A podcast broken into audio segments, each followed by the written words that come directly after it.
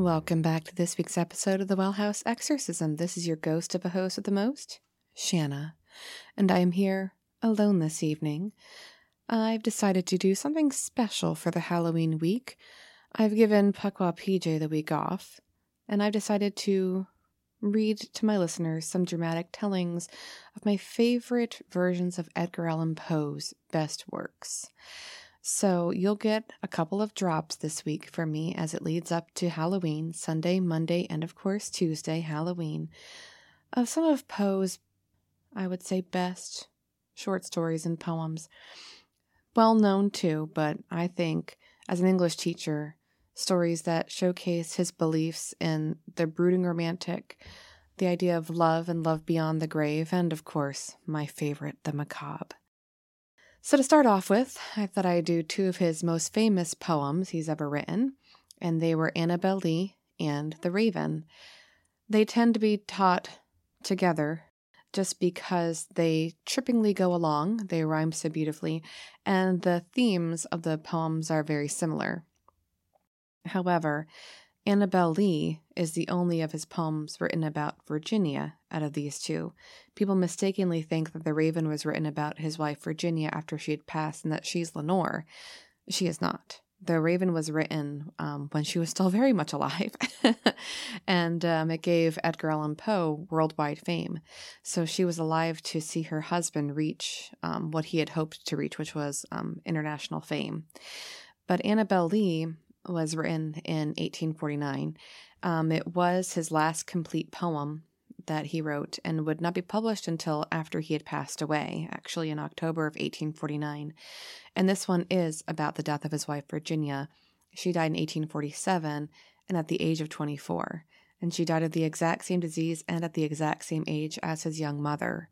So, losing her in such a way to tuberculosis and at that same age really, really upset and just mess up Edgar Allan Poe. So, without further ado, Annabel Lee. It was many and many a year ago, in a kingdom by the sea, that a maiden there lived whom you may know by the name of Annabel Lee. And this maiden she lived with no other thought than to love and be loved by me. I was a child, and she was a child, in this kingdom by the sea. But we loved with a love that was more than love, I and my Annabel Lee. With a love the winged seraphs of heaven coveted her and me. And this was the reason that, long ago, in this kingdom by the sea, a wind blew out of a cloud, chilling my beautiful Annabel Lee, so that her high-born kinsman came and bore her away from me to shut her up in a sepulchre in this kingdom by the sea. The angels, not half so happy in heaven, when envying her and me. Yes, that was reason, as all men know in this kingdom by the sea, that the wind came out of the cloud by night, chilling and killing my Annabel Lee. But our love, it was stronger by far than the love of those who were older than we, of many far wiser than we. And neither the angels in heaven above, nor the demons down under the sea, can ever dissever my soul from the soul of the beautiful Annabel Lee. For the moon never beams without bringing me dreams of the beautiful Annabel Lee, and the stars never rise but I see the bright eyes of the beautiful Annabel Lee. And so, all the night tide, I lie down by the side of my darling, my darling, my life and my bride, in her sepulchre there by the sea, in her tomb by the side of the sea.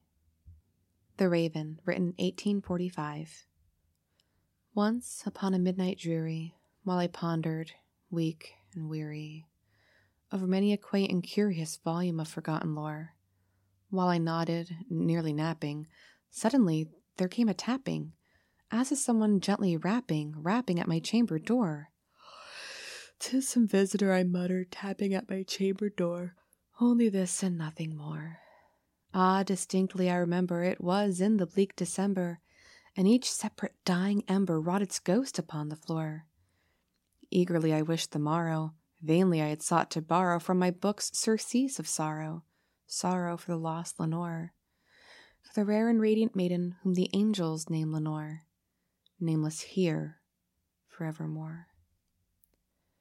And the silken, sad, uncertain rustling of each purple curtain thrilled me, filled me with fantastic terrors never felt before.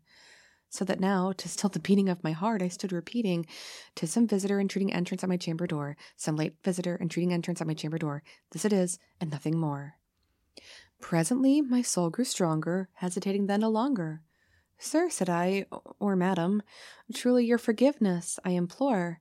But the fact is, I was napping, and so gently you came rapping, and so faintly you came tapping, tapping at my chamber door, that I scarce was sure I heard you.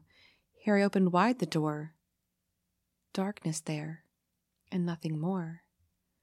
Deep into that darkness peering, long I stood there wondering and fearing, doubting, dreaming dreams no mortal ever dared to dream before. But the silence was unbroken, and the stillness gave no token, and the only word there spoken was the whispered word, Lenore? This I whispered, and an echo murmured back the word, Lenore. Merely this, and nothing more back into the chamber, turning all my soul within me burning. Soon I heard a tapping somewhat louder than before. Surely, said I, surely that is something at my window lattice. Let me see then what thereat is, and this mystery explore. Let my heart be still a moment, and this mystery explore. Tis the wind, and nothing more. Open here I flung the shutter, when, with many a flirt and flutter, in there stepped a stately raven of the saintly days of yore. Not the least obeisance made he, not a minute stopped or stayed he, but with mien of lord or lady perched above my chamber door, perched upon a bust of Pallas just above my chamber door, perched and sat and nothing more. Then this ebony bird beguiling my sad fancy into smiling, by the grave and stern decorum of the countenance it wore. Though thy crest be shorn and shaven, thou, I said, art sure no craven, ghastly grim and ancient raven wandering from the nightly shore. Tell me what thy lordly name is on the night's Plutonian shore. Quoth the raven, Nevermore. Much I marvelled this ungainly fowl to hear discourse so plainly, though its answer little meaning, little relevancy bore. For we cannot help agreeing that no living human being ever yet was blessed with seeing a bird above his chamber door, bird or beast upon the sculptured bust above his chamber door, with such a name as Nevermore. But the raven, sitting lonely on that placid bust, spoke only that one word, as if in his soul that one word he did outpour. Nothing farther than he uttered, not a feather than he fluttered, till I scarcely more than muttered, Other friends have flown before. On the morrow he will leave me, as my hopes have flown before. Then the bird said, Nevermore. Startled at the stillness broken by reply so aptly spoken, Doubtless, said I, what it utters is its only stock and store. Caught from some unhappy master whom unmerciful disaster followed fast and followed faster till his songs one burden bore, till the dirges of his hope that melancholy burden bore of never, never more. But the raven, still beguiling all my fancy into smiling, straight I wheeled a cushioned seat in front of bird and bust and door. Then upon the velvet sinking, I betook myself to linking fancy unto fancy, thinking what this ominous bird of yore, what this grim, ungainly, ghastly, gaunt, and ominous bird of yore meant in croaking, nevermore. This I sat engaged in guessing, but no syllable expressing to the fowl whose fiery eyes now burned into my bosom's core. This and more I sat divining with my head at ease reclining on the cushion's velvet lining the lamplight gloated o'er, but whose velvet violet lining with the lamplight gloating o'er, she shall press, ah, nevermore. Then methought the air grew denser, perfumed from an unseen censer, swung by seraphim whose footfalls tinkled on the tufted floor. Wretch, I cried, thy God hath lent thee, by these angels he hath sent thee, respite, respite, and nepenthe from thy memories of Lenore. Quaff, oh, quaff this kind nepenthe, and forget this lost Lenore? Quoth the raven, Nevermore. Prophet, said I, thing of evil, prophet still of bird or devil, whether tempter sent or whether tempest tossed thee here ashore, desolate yet all undaunted, on this desert land enchanted, on this home by horror haunted, tell me truly, I implore, is there is there balm in Gilead? Tell me, tell me, I implore. Quoth the raven, Nevermore. Prophet, said I, thing of evil, prophet still a further devil, by that heaven that bends above us, by that God we both adore, tell this soul with sorrow laden, if within the distant Aidenn it shall clasp a sainted maiden whom the angels name Lenore, clasp a rare and radiant maiden whom the angels name Lenore? Quoth the raven, Nevermore.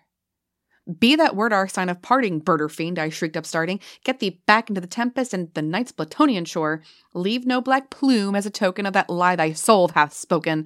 Leave my loneliness unbroken. Quit the bust above my door. Take thy beak from out my heart and take thy form from off my door.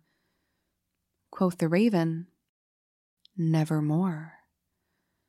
And the raven, never flitting, still is sitting, still is sitting on that pallid bust of Pallas just above my chamber door, and his eyes have all the seeming of a demon's that is dreaming, and the lamplight o'er him streaming throws his shadow on the floor, and my soul from out that shadow that lies floating on the floor shall be lifted nevermore.